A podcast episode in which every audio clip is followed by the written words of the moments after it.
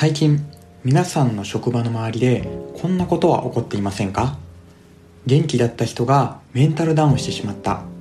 優秀な人が転職してしまった。逆にあまりやる気のない人が会社にぶら下がっている。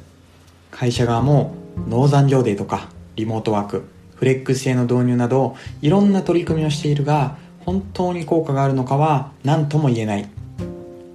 今日はそんなモヤモヤにヒントを与えてくれる本をご紹介します。タイトルは辞める人ぶら下がる人潰れる人さてどうするです。この本では組織が病まないためにはプラスを追求するのではなくあくまでもマイナス感情を小さくすることが重要であると言っています。先ほどの農残業デーなど働きやすさにプラスがあるものは一時的に効果があります。しかし人間はすぐに慣れてしまうので継続性というものは期待できません。この本ではマイナス感情を3つに分解しています。1つ目が心身コンディション。疲労とか将来への不安病気などを指します。2つ目が働きやすさ。業務の量ワークライフバランス人間関係などです。3つ目が働きがい。強みまあ居場所感つながりなどを指します。この心身コンディション働きやすさ働きがいどれか一つが抜きに出てればいいというわけではなくて大事なのはこの3つがうまくバランスしていることです。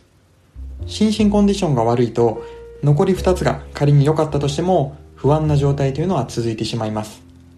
働きやすさや働きがいが悪いと心身コンディションにも悪影響を及ぼしていきます。いくら人事部が働きやすさを改善しても職場環境が良くならない理由というのはここにあります。働きがいを求めている社員が抜けてしまったり働きやすくなりすぎてぶら下がり社員が増えてしまったりするわけです。ではこれらを改善するにはどうすればいいのでしょうか。この本では組織活性化のためのターゲッティング戦略というのを挙げています。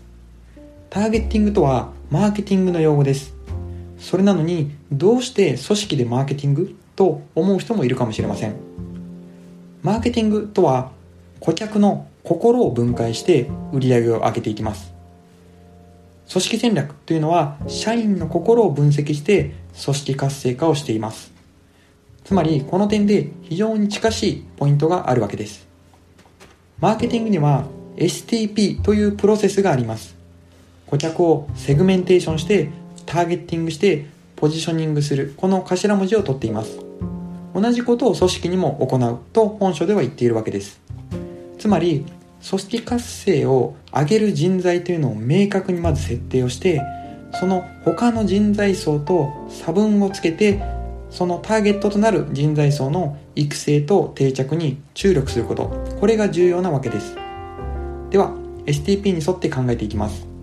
最初のセグメンテーションではまず次のマトリックス図を想像してみてください。横軸に社歴縦軸にパフォーマンスの高さを書きます。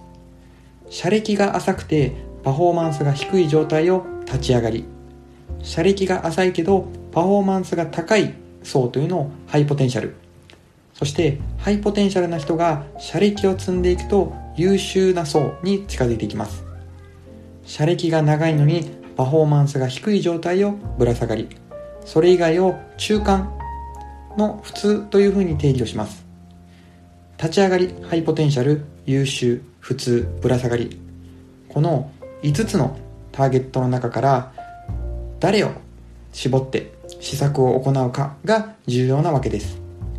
一般的に働きがいが低下すると優秀な層とハイポテンシャル層というのが積極的な離職を始めます。働きやすさが低下すると普通立ち上がりの人材が消極的な離職をするそういう傾向が見られます。